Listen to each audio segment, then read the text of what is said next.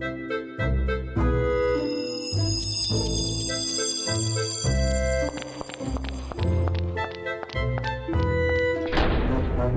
to Puzzling Company, your home for at home puzzles and mysteries.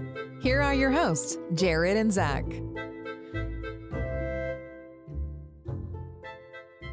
Well, welcome back to Puzzling Company. It is Zach, and always with me is It's Jared. Hey Jared, how are you doing? I'm a little sad. Why? This is the last episode of the season. It is, but I think it's been a great year. And I'm excited for the next year, which I am too. I am too. I'm just like, it's there's a little bit of melancholy with uh, the real at, at ends. Sure. You know, I don't when know. you wra- when you wrap something up. Oh, agreed. It also, for some reason, you're making me think of like we're in high school and I'm watching it like a like a like a video presentation that's like the four years you're in high school and everyone's like all the memories. That's what you're making it feel like, which it is to a degree, but it's it's just funny. Cue the vitamin C, the the old '90s Oh, montage. I just think of the time of your life song. It's just Yeah, that's yeah the Green Day song. Yeah. Yeah, yeah, that's another good Um, one. But yeah, this is a little bit different of an episode, just like last week's. Um, this week we are not covering game, but this will be our year in review. Yes. Um, the best way to explain this, I, I explained to Jared that I wanted to do kind of like a YouTube rewind of Puzzling Company. So this will be kind of a very conversational episode. This will not really be asking a lot of questions or covering any game. It will be just a nice back and forth to discuss the year. There's a lot that we really enjoyed, and I thought it would just be fun because I think a lot has changed in the year, and we're excited for what's coming next. Yeah, and I think the second we're putting the show in kind of two parts. This one that we're about to start, we're going to be talking about exactly what Zach said, and then we're going to take a little break, come back, and talk about some of the exciting things that we have coming up in 2022. Yeah. So, Jared, this is going to be interesting. Like I said, we don't really have a lot of questions. It's just going to be a nice like discussion. Yeah, we don't usually we have a very lined out script for what we're about to talk about. We're riding wild today. Well, we have like an idea what we want to talk about. Sure. But it, yeah, we don't have it like scripted out like we usually do. I guess I'll just start off. It was a great year. We covered a lot of games. We will have a total of what, 48 episodes for the year? 48 episodes covering I think somewhere around like 60 to 70 games. Yeah. Yeah. Considering that like a year and a half ago I had played zero, playing almost 70 in a year is pretty crazy. It's true. I uh, and it's just interesting to think of what I played before this podcast and then pick it up with this podcast. Oh, yeah. Yeah, it's been a really cool journey. Yeah. So I guess what would be fun is to start back when we first started and then kind of tell a story of that and then kind of go through the year. So for people who don't know me and Jared's backstory, we discuss this a lot sometimes on the show. I work for Jared. I do at the escape room and I've known him for what, almost six years now? Yeah. Yeah. And one day I kind of went to him and I was like, "Hey, I want to do more with this, you know, with the with the escape room, or kind of just I wanted to be bigger because I've kind of been in a part of my life where I had some stuff kind of set up, but I hadn't really known what I wanted to do more in my future. I kind of was just stuck in a weird place, and I really enjoyed the game stuff. And Jared was like, "Well, I have an idea. What if we created a board game? Because this was early COVID. This right? was this is very early COVID. Yes. And we were like, okay, well, I was like, I don't really know what I want to create, but I was like, I don't know. I'll think about it. And Jared's like, yeah, I want you to wait like a month and I want you to be like 100% yes or no. And I thought over the month and I was like, well, like I said, I had just been stuck at a point and I was like, you know what? I'm going to try something. I was like, it could be a lot of fun. And Jared's been like a mentor to me for many years. So I was like, I don't think he would do me wrong either. So I was like, you know what? We'll do it. Why not? Little did you know. Oh, yeah. so the first game that we ever played was Soup. I cannot tell you how much I loved playing that game. It was it was hilarious. We actually just talked to Jen recently, as well as we obviously talked to Angela. Yes. And it's so crazy to really think that Soup was one of the reasons we started all this in terms of anything. But we we were going to create the board game, and then we played Soup, and Soup just re- made us realize, like, wow, these games are cool. They're insane. Like the I don't want to explain one of the puzzles in case someone's here not played Soup, but there's specifically a, a puzzle that involves a fire that I just super enjoyed for the first time. It was my first time seeing that style puzzle. And I was like, wow, okay, these could be a blast. And so we were like, well, maybe we shouldn't make a game. What if we were like cheerleaders? He's like, because I think mm. we found some amazing people who create games for one person, for 100 people, for thousands. and they just deserve recognition. The way I think about it when I think about it early on is I feel like we were in the same position as a lot of our first time game creators. And I think we found a lot of solidarity and understanding, especially our newer indie creators, that we were all getting in this at the same time. Mm. Right. And uh, when we did Soup, I remember thinking, like, why would Angela pick up or answer an email back to come on our show? Like, Puzzling Company is brand new. We don't have any listenership. We don't have credibility. Yeah, we don't have any credibility. We're just two passionate people that want to put a quality product out into the stratosphere. Mhm. Like I said, like a lot of our game creators, that first month of people that were willing to come on our show and send us their game and give us their time, I'm still blown away by their generosity. Yeah, and it, it's crazy because you know we've played tons of fabulous games, and now there's not one that I've played that I don't wish I didn't play. You know, Yes. like being brutally honest, I love them all, and I, I think it's one of the things that I've learned as we've played more and more is I've learned to appreciate all of them because you just understand how much time and effort and appreciation and generosity and just how friendly that everyone we've met is Yes. you know, there might be a game that's not my favorite, and that's fair. I, if everyone knows that. It's not like it's an unrealistic thing to be like, how dare you not like one game over the other? You're not allowed to like any of these games or unlike any of these games. No, but like playing Soup, and then like in our first month, we played Maddox Lost Treasure. We Played- did Scarlet Envelope. played Breakout. Breakout. like, and it started spectrumizing the the gaps and the interesting intricacies between all of these different creators Mhm. and companies. Yeah, it was just so unique. And I remember meeting all of them. And one of the things that Jared will tell you is we were both very awkward at first, and specifically recording. Nothing is funnier than re listening to our old episodes because it's you can tell how awkward we were in terms of like trying to figure out our flow, who would talk more. Like, one thing if you don't know, and you'll hear this sometimes on the podcast, Jared is very much the outgoing, talks a ton person. Not in a bad way. He does it. I I mean, one of the things I love about Jared is that Jared is someone that can communicate with pretty much everyone, and he makes it very easy. While I'm more conserv like conservative, I guess with my speech. Reserved. reserved, yeah. Yes. I guess I'm more reserved with my speech, and I'm I feel I'm more socially awkward, I guess, than Jared is in terms of like meeting someone the first time, just because I feel like I have to be more comfortable to start really discussing or being more open. But as time has gone on, we've just met more and more people that makes it easier. Like I now, what's fun is that a lot of the interviews that we've done lately, I've been a part of. It's even though I'm not as much as Jared is, it's still cool. Like realizing that, hey, like I've met some awesome people. We've had some five hour conversations with creators, like having Amy and Mark from Trapped Takeout and doing the Taco Tuesday. That was a that was a awesome. We had a That was a long conversation. that was like a four hour conversation. That was like just like let's nerd like oh we're all really cool let's nerd out for a really long time. like getting to talk to Anna and Lisa from like Scarlet Envelope a lot. Angela's great. Like, I mean, obviously, there's so many great creators. Yeah. Ron from Legend Games Maps, that guy, if he doesn't know how much I appreciate him, he should know that. He rocks.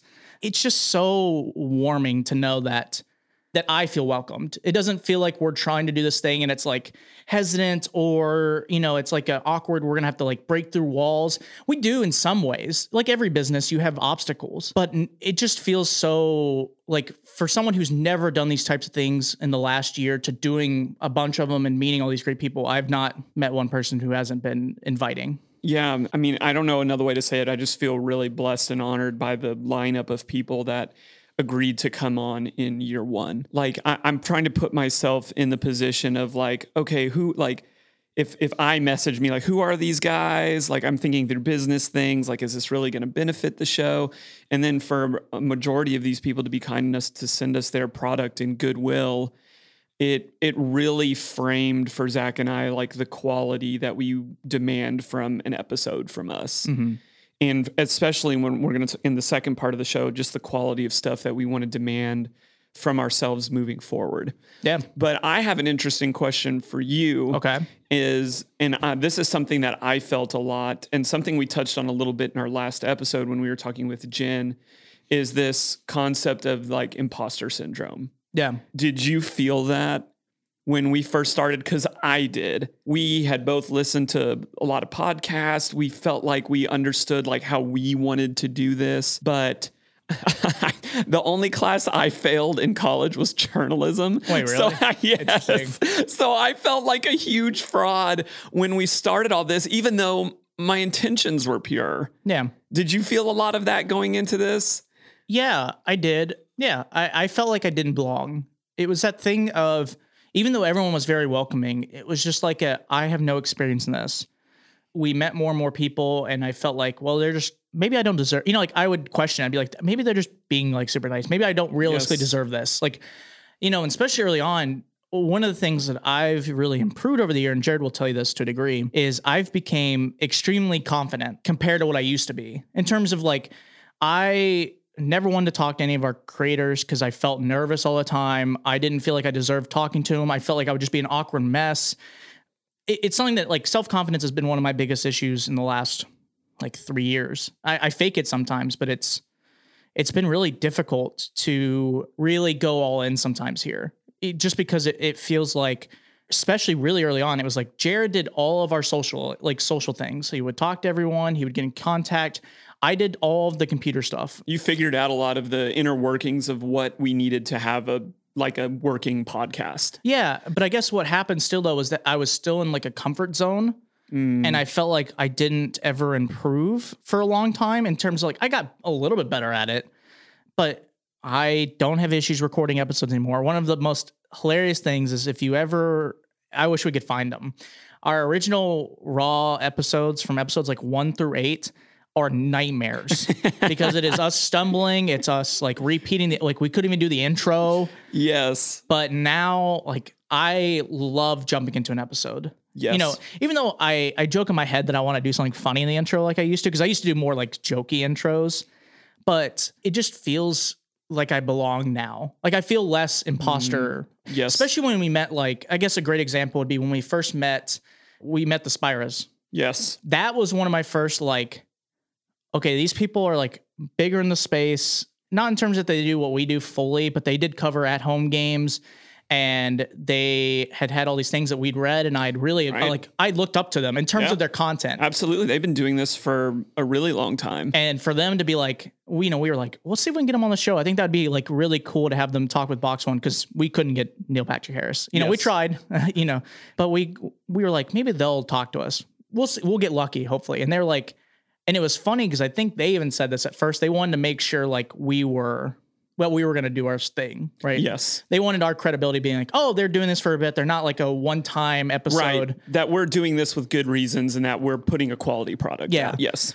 but they were super generous and like one of my favorite conversations of all time is that episode just discussing box one and then the the community as a whole in terms of what's coming what the future looks like games we're excited about Yes. and crazy to think of how we've all grown like how their stuff is going how their podcast the escape this or the um, reality escape pod how that stuff's going for david Yes. it's just cool I think also what you're getting at is like we're not here without the help of people beyond the creators that helped us as well. Yeah. Because one of the big things that I'm thinking about uh, on a number of different levels are people that gave us critical feedback or people that gave us opportunities. yeah So, like, I'm thinking of we had a number of emails starting off just from people that gave us a chance to listen to us to say, like, hey, you guys are doing so great. I'm really enjoying the show. You should think about doing this. Or you should think about doing this. W- one of the main ones that I remember is from Victor. yes Uh, Victor sent us an email. If you guys don't know Victor, he is one of the owners of Sherlock and does Meebo Island.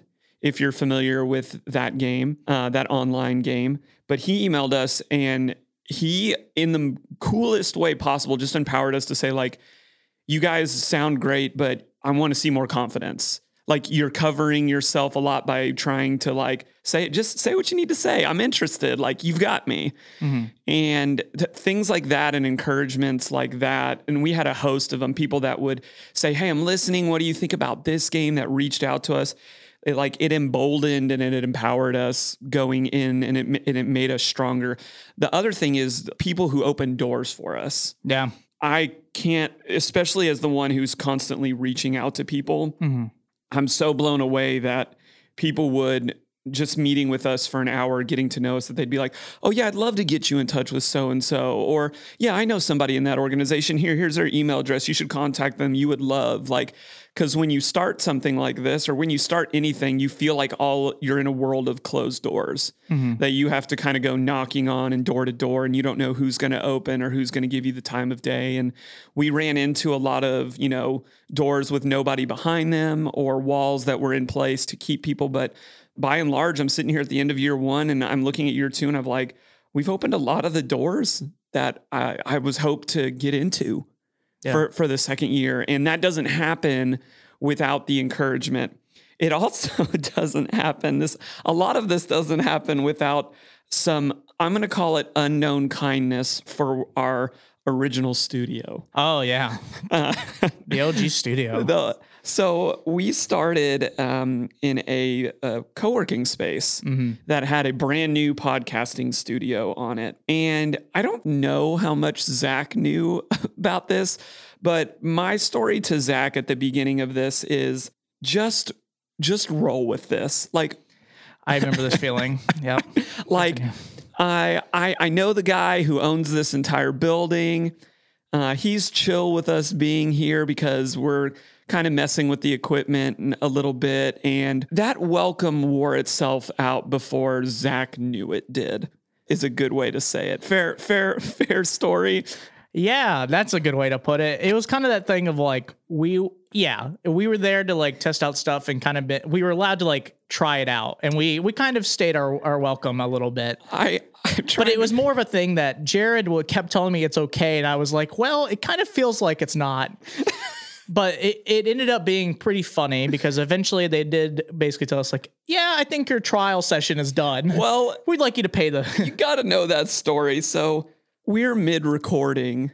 Oh jeez. yeah. and and the owner of this i mean he he's a millionaire Yeah. uh, that owns this place walks in and it was like what are you guys doing and it was like it was one of those like got caught with your hand in the cookie jar Yeah. type of moments. Oh, we're doing nothing. oh, we're oh, oh yeah we're we're hey we're shooting an episode. Like i i tried to schmooze it and play oh we're scott we're shooting an episode. Come on in here man. Like and he was like and then kind of started digging into the details of like how long have you guys been doing this? And we were like uh, maybe like Just like 12, two. 12 to 16 weeks we've been in here doing two, two or three. and he was he was cool about it, but he's like, I think it's time you guys start paying for a membership here. And we were like, I think that's probably fair.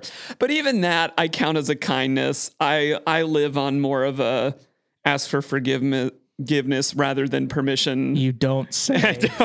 which is the opposite, I think, of how Zach fundamentally operates. oh yes.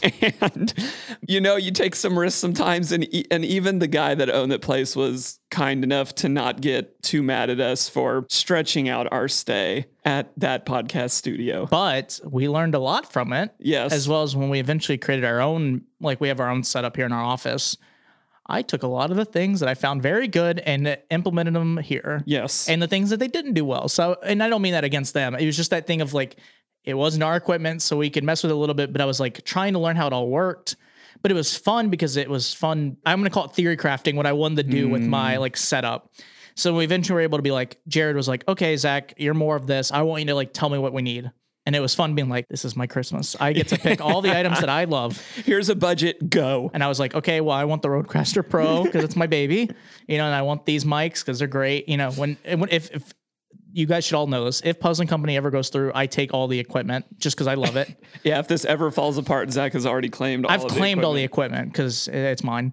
Um, Jared doesn't even know how to work it. I'm kidding. He does now, but I can little. I can try to hide it. but anyways, no, it, it was still like that was a lesson alone, but it did open a lot of doors. Like we did a lot of our trying out stuff there. We learned a lot, and then when we were able to come into our own space, we were able to take those experiences and build on them Yeah, and get more confidence and be able to have our own schedule. We didn't have to like travel like across town to go meet. We just do it in our office space. It, it ask ask for security cards that we weren't necessarily supposed, Supposed to to have. yeah. yeah, if you want to wonder how serious this got, that will answer it alone. Anyways, but no, like the beginning of the year was crazy for me. It felt it felt really weird. Like doing all that stuff is funny now, but back then it was like, I don't know how like realistic this actually is. Now, you know, and I and I kept trying to be like, I'm gonna go all in, but I was hesitant about things. And to build into it now and be like, if I would have told my like year ago self, like, hey, in a year, you're gonna play like 70 of these games and you're gonna meet tons of great creators who are just very nice, you know, and have some of the best months of my life in the last few years. I mean, I would do this all over again. I would take all those awkward sneaking into the uh, into the podcast space. Sneaking is such a strong phrase. Okay, yeah, whatever you want to put it as. Forgiveness. I again, I use the word stretch. It was a stretch, Yeah. and and it all and it all worked out in the Oh, end for sure. But yeah, I I- I think to kind of wrap up what we're saying here is to everybody who was a part of the show in small or little ways in giving or receiving or helping or pointing or directing. Thank you. Yeah, We're so excited that we did not make a game yeah, and that we got to meet and grow relationships with all of you in hopes of making this more accessible and interesting to the general public. I still hold on to that as our goal is if it's just, you know, puzzly people sitting around talking about puzzly things, that's great. I love it. That deserves its own podcast, but I am determined to get this out to more people just because I love the creators and the creators that much. They're such wonderful people with amazing attitudes and wonderful stories, and what they are making is that good that I I I feel not a burden but a responsibility to help get the word out for that. yeah. It's also a thing of like, as an example, going into it, I was like, well, we discussed like after a year, if this isn't like what we both thought it would be, or even quote unquote profitable, which we, I'll be brutally honest, it's not profitable It's for not us. We, this is a, in our free time, we use our own money, you know, but at first I was like, well, after a year, if we don't see anything from it, I'm like, we were discussing like, well, we might just be done. Like if we realistically thought after a year we weren't going to get what we wanted. And it's hilarious now because I don't know Jared's opinion, but I've told Jared this multiple times, and even some of the creators we've had recently. It's like when I started, I was very hesitant and like, I don't know if I'm going to do this after the year.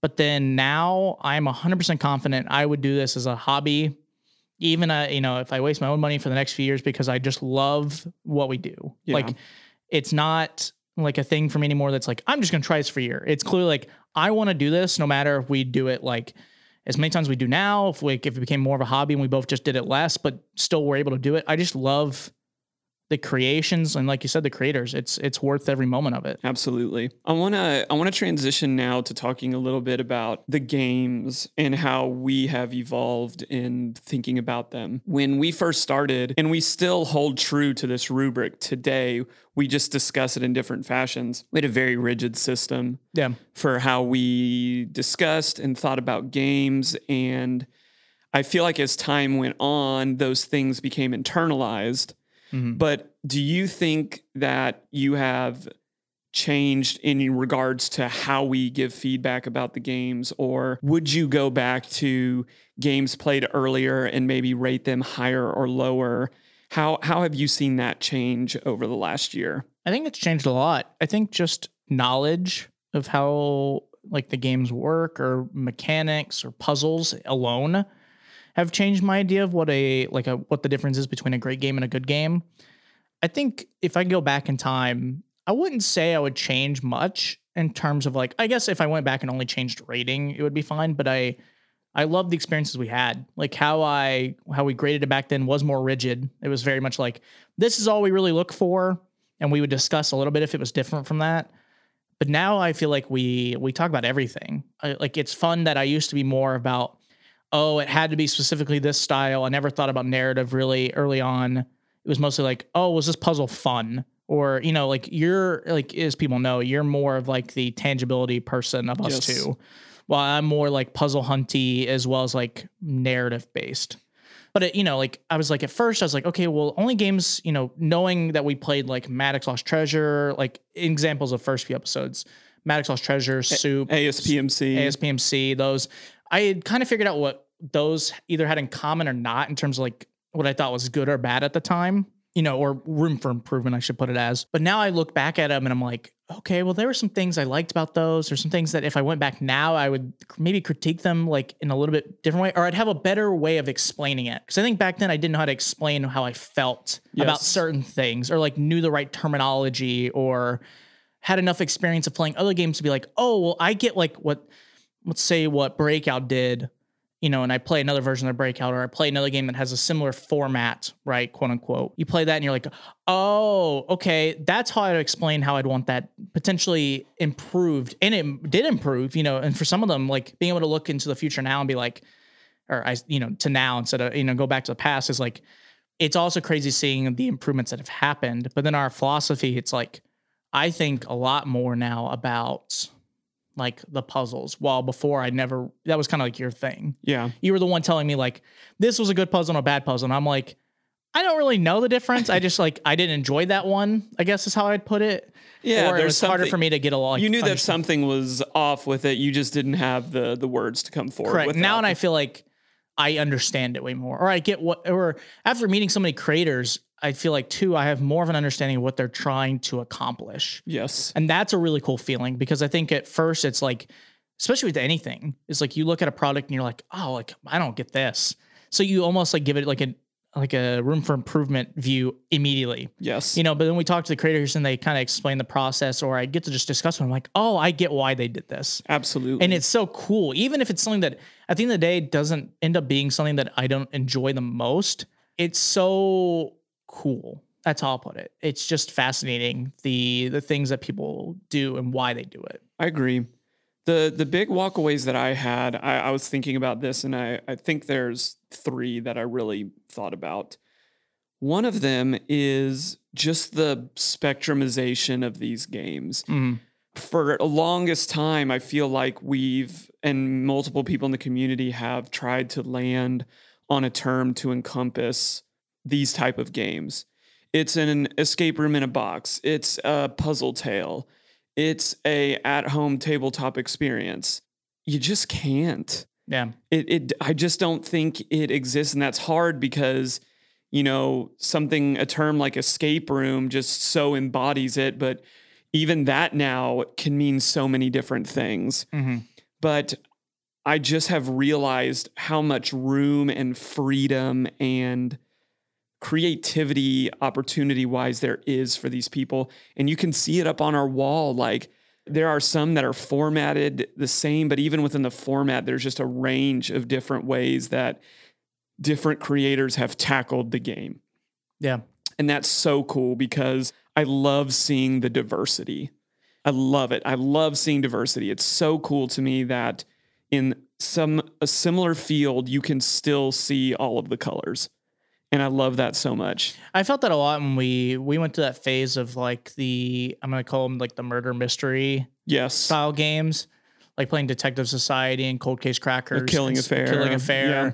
all of those, you know, and, and more. It was like Scarlet Envelope's version when they did like I think it's like the fourth episode. Yeah. but like it's crazy that all of them are different. Like there's elements that are the same to a degree, like, Right. in terms of that it's a murder mystery. So you're like having the, you know, you have to figure out who did it, part of the game. But they all had different elements. They play differently. They have a different solution system. You know, it felt cool. Like I say, cool. It's just like it's so It's intriguing it's to all see. it's like I get awestruck when I look at the board and they're all different. Like there's not a game up here that looks exactly the same or plays the same or has the same intent. You know, you can just tell that every person had their own love and put into it. Like I look at the board and I see, you know, I see Witchery Spell, you know, I see Soup, I see Enigma Fellowships games. You know, there's like the Hinks stuff, you know, like uh Hinks's elevator. It, it's just it's just a variety, man. It's it's a, it's a beautiful. but also beautiful it's a thing that when we first started playing you know i thought everything would be like unlock exit you know or like soup specifically because soup was like one of the first things i ever played but then as time has gone on i'm still amazed by the different formats like you were saying. There's no there's no one format. It's not like all at home puzzle games are the same. They are all different. You know there some of them have the same packaging idea like it's a box and you have things in it. I'm going to say an example of games and they're all going to be very different. Vandermist dossier There is Light in the Mist. If you ever thought that you would get me in an emotional field by playing with tarot cards, I would say BS. But it did. You know, and I played Witchery Spell, and you play Soup, and you play, you know, Detective Society, A Killing Affair, um, Escape from the Cursed Dollhouse. It's just insane. Yeah. It, it, it really is cool to see Box one, box. like think of how just box one played out is also crazy. I know, and that was a big highlight for a lot of people in in the year. Like the risks in format, like you just see so many different things up here that are encouraging to you as well. Yeah, cryptogram puzzle post. There's so many games on our wall. Yeah. It's you- insane. a Escape lot the of the crates. a lot of the escape rooms that came out with out home stuff. I'm looking at like Space Core, Yeah. or if you're looking at like Floor 13 or Lost Temple. Oh, Lost Temple. That's The- a, the that's mess- another early game. The Messenger is another game created by primarily an escape room company.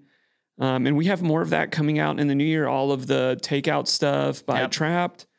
Like you just see so many different people in adjacent spaces doing that. And that was that was my second big takeaway is just just the joy from the adjacent spaces. yeah. Whether that was David Kwong in the Magic community, Yeah. or some of our bigger boxed names, our friends at Thames and Kosmos, um, who are, you know, they primarily deal in exit or adventure games, but they have so many other games.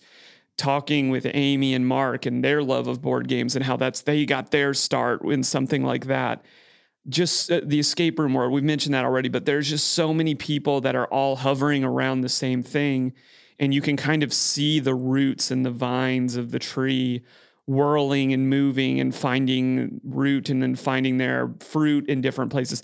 It's just so unique, the tapestry that is woven by all of these games. And it's not just here, it's not just in the podcast that we're covering in the world that we cover. That's just, it's part of bigger worlds, growing worlds, diversifying worlds.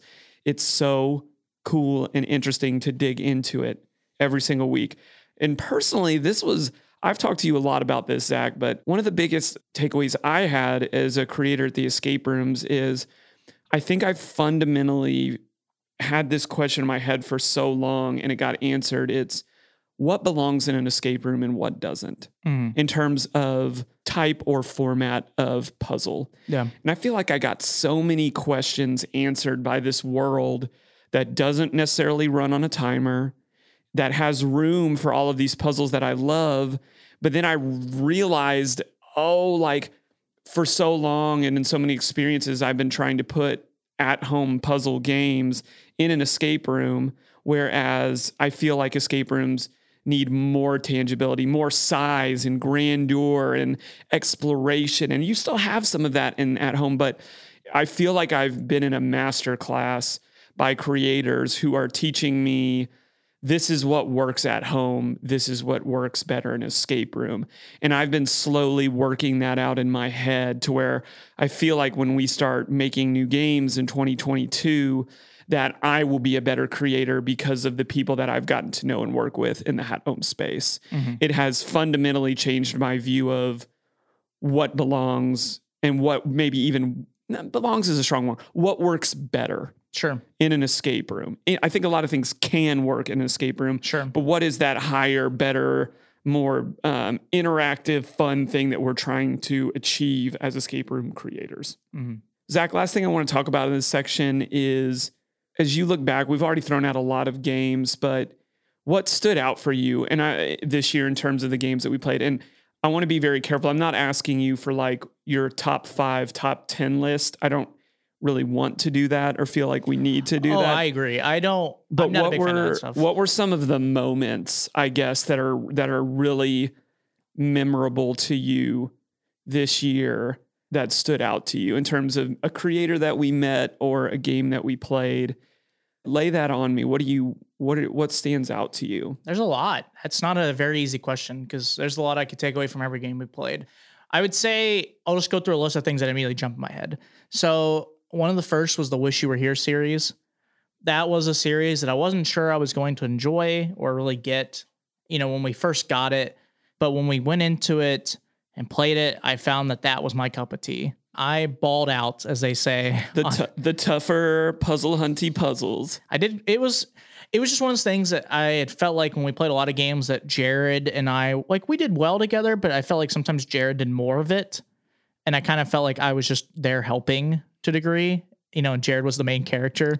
But when we played specifically "Wish You Were Here," I was the main character, and uh, and you know Jared was working on something. I was like, okay, I solved all these. You know, and now I'm gonna help him with this. And it, but it felt so good. Not in terms of that it's like a flex at everyone that I just did really This well. This whole podcast has been you, flexing. Correct. No, but it, but it was just it was really welcoming. It was just one of those things that I finally felt like I found something that I really like. You know, or I mean, I liked a lot of the games, but that was specifically something that like really was my cup of tea in terms of puzzle style. Yes. It just all clicked very well. You know, when we played Witchery Spell, I that was one of the first like big games in terms of every element, like the website and having like the video elements and stuff that I remember having a lot of fun. And there's uh, our process at the end, they have to create something, and it was kind of funny like making it. I think we had a lot of fun doing that. Crew versus crew. Again, another flex. Okay, I didn't want to really talk about the flex part of me winning. I mean, I did, but I wanted to be more like that was a one of my favorite memories just because of how hilarious it was that you and me were just competing. I just remember us staring at each other trying to solve puzzles and we would just laugh. Or when we would guess on certain puzzles, you know, or if we were just trying to beat each other. It was just a fun competition. Like at every moment it was just hilarious. Even if I got serious at a few points.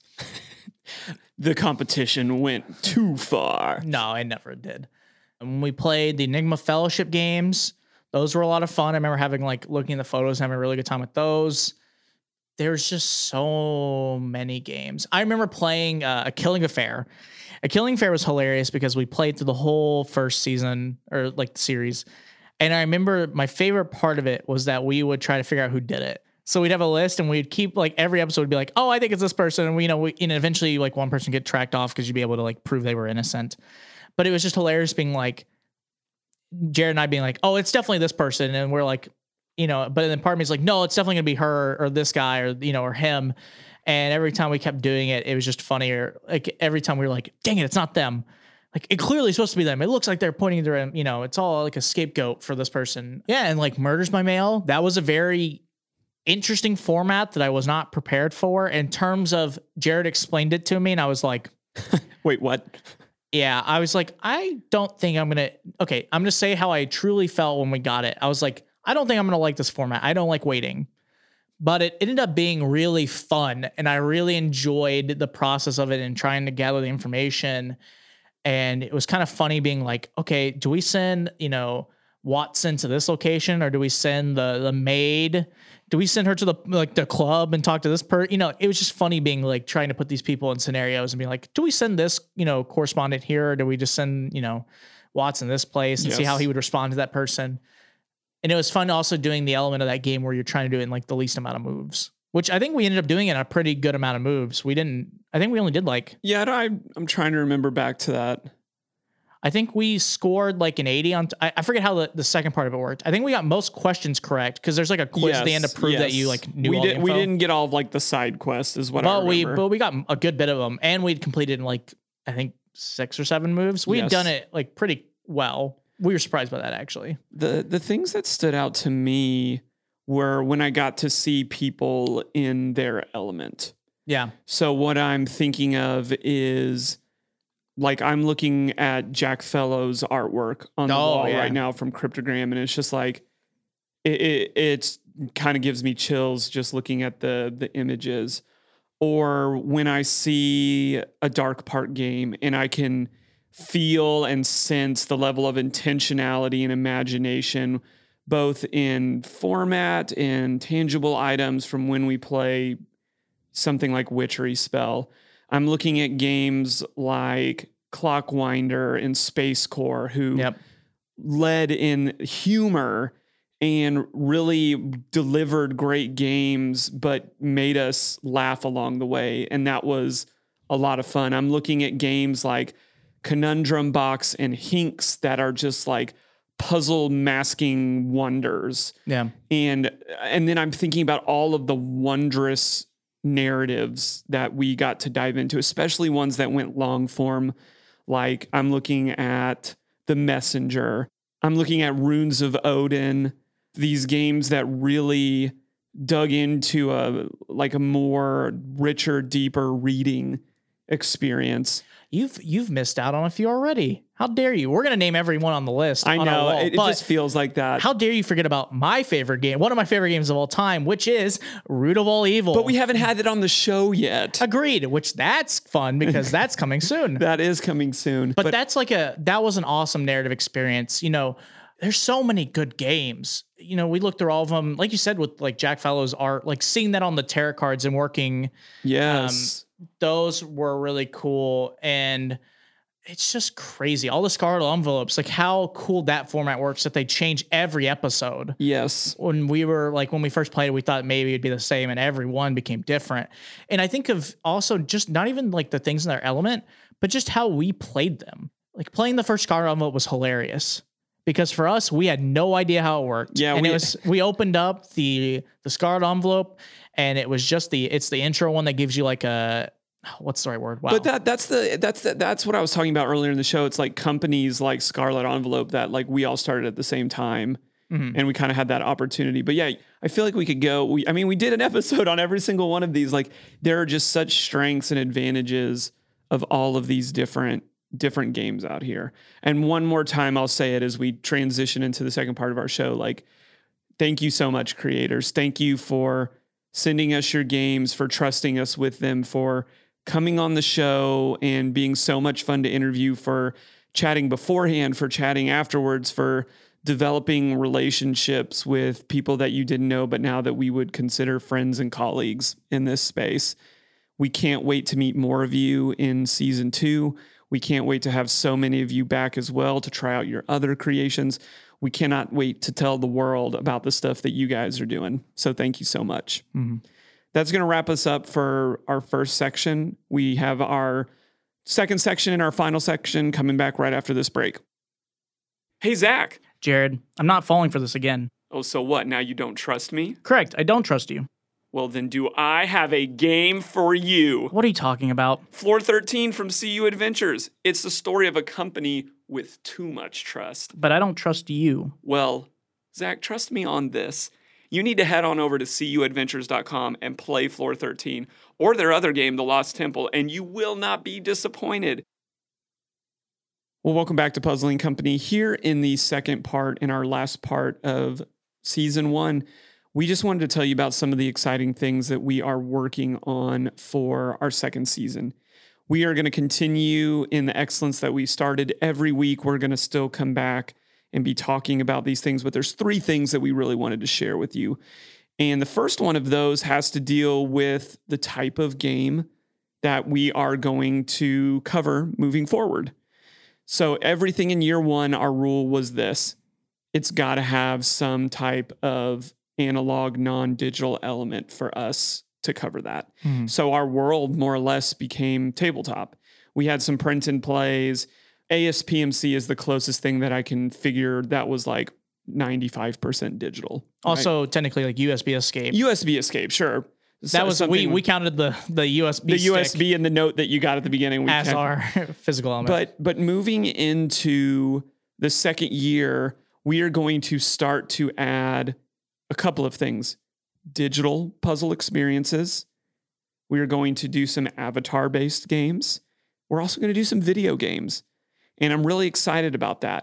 However, those will be the minority, and we really want to emphasize that because our home and the people that cared for us and the foundation that we built is in the tabletop at home escape puzzle tale world. So we're excited to branch into some of those other things, but it will not become the majority. We're talking about one episode a month, maybe two at the most. But there's some really great stuff out of there that's in those spaces that we talk about in some of the groups that we're a part of that I felt like we needed to talk about on the podcast as well because again, they're doing things differently, they're doing things really differently. One of the questions we got a lot during the first year is like, well, why aren't you guys just throwing that in there now? My rationality for that is there was a lot of chaos in that space. A lot of the games that we could have reviewed during that time, I don't think will exist now. Some of them have already shut down some of the ones that we would have loved to have done. I really wanted to see after 2020, 2021, who's still around? What's still going to be here so that if somebody three years from now comes back and listening to Puzzle Company, they're not listening to an episode on a game that doesn't exist anymore. And I realize that's an, a, a risk in the tabletop world as well. But Zach and I had a lot of conversations about like, let's wait, let's stay in the vein that we're in. And even though we could do that, we don't want to. So, whenever you run into a, a, digital episode this upcoming year that covers, again, one of those things digital puzzle games, avatar based escape room style games, or something like a video game, you'll know it's a little bit different when the episode starts. And we'll leave, uh, we'll leave that to the imagination on what that sounds like. Just be prepared for some different things when the episode kicks off. Oh, yeah. Zach, anything that you want to add on that front about the new year and the types of games that we're covering? No, um, that's pretty much it. We're very excited. There's a lot of really cool games that even some of the creators in the tabletop space make that are pure digital. So it'll be nice to finally get to cover some of them. Yeah, and we we've played so many of them honestly during the last year in our free time. In yeah. our free time, video games, games that other creators like, hey, can you try this? And I think honestly, is it? I always use the phrase FOMO, fear of missing out. Yeah. I think I'm just like I want to get to know more people and get to yeah. exp- explore that as well. Plus, I think a big reason for this is like we find our roots in this. Before we were doing escape rooms, before Zach and I were doing any things, we were gamers. Yep. Like that's part of who we are. So to get to bring that into our world, we're excited to get to do that, and we're we're really pumped about that. Mm-hmm. Zach, I want to throw it to you to talk about the next thing, number two, that we're talking about in our future. This is something that I think this has been our most talk internally talked about, debated. No, let's do this. No, we're not going to do this. Let's do this. Oh no, we should do this. Let's do this. And then this is where we've landed mm-hmm. on something that we want to provide. What what is this thing? What are we going to start doing on a regular basis? Yeah, so we have decided to create essentially a at-home puzzle and mystery almanac. Uh, this will come out seasonally, I think, is what we've basically decided on for now. It will not be immediate when the new year starts, uh, but it will be coming very soon into the new year.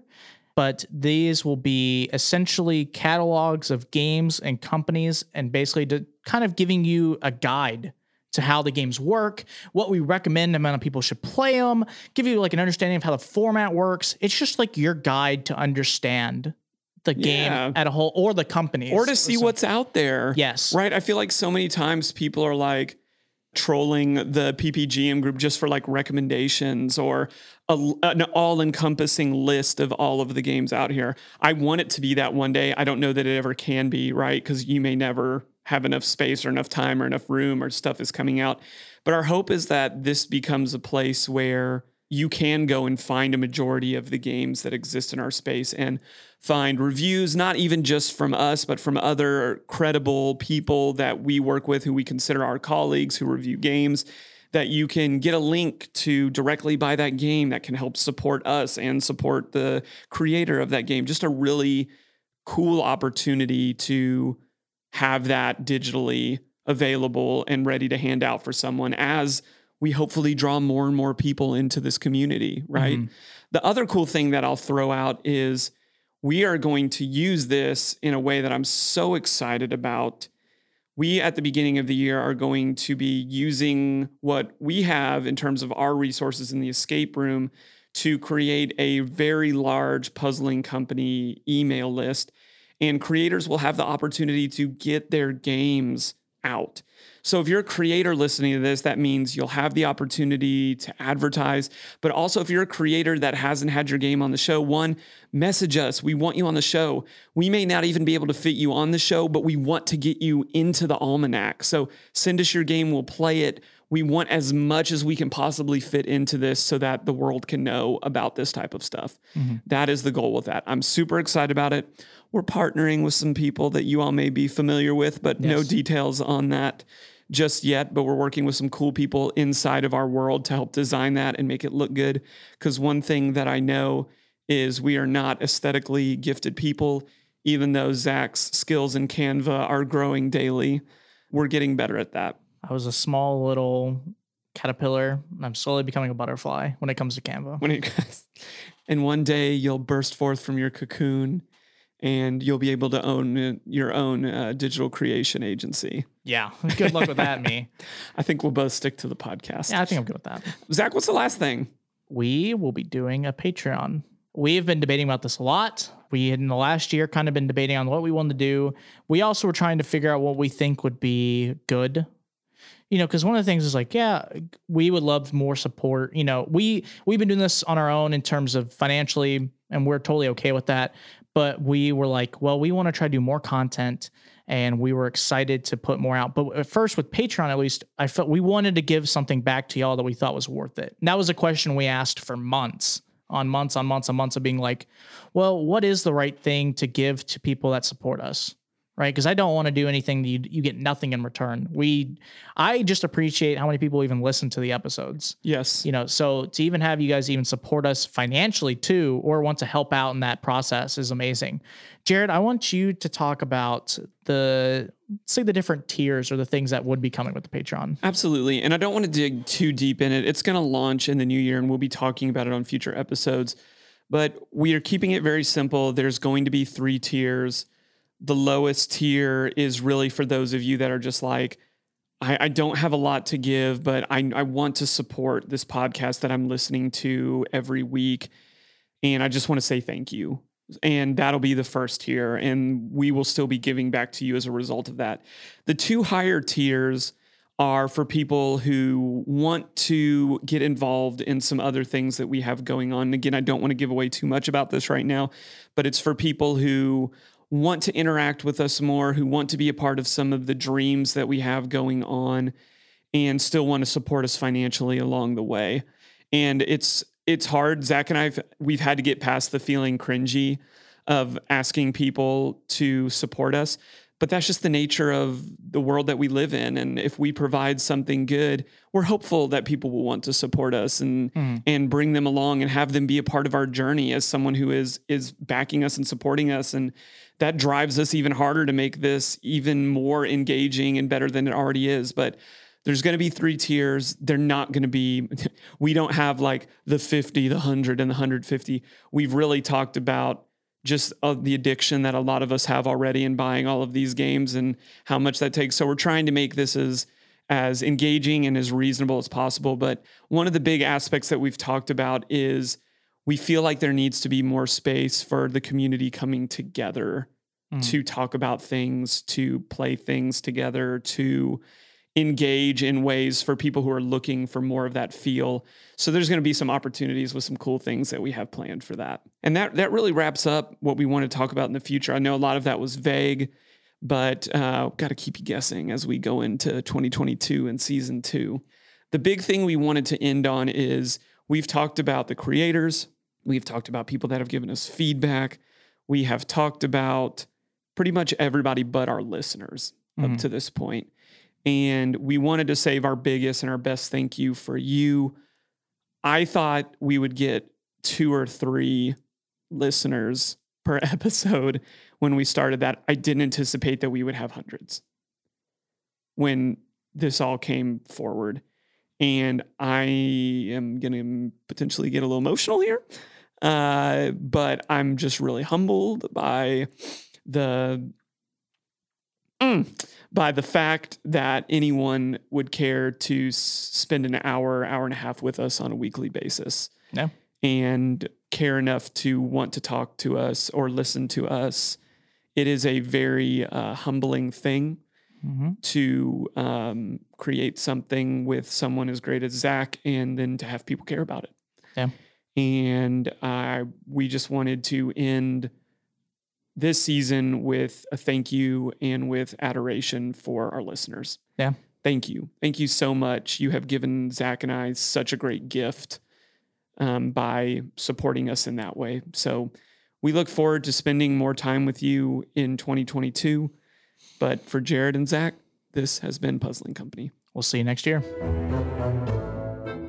Thanks for listening. Find us on social media at Puzzling Company and online at puzzlingcompany.com. Check back weekly for new episodes. Until next time, keep puzzling.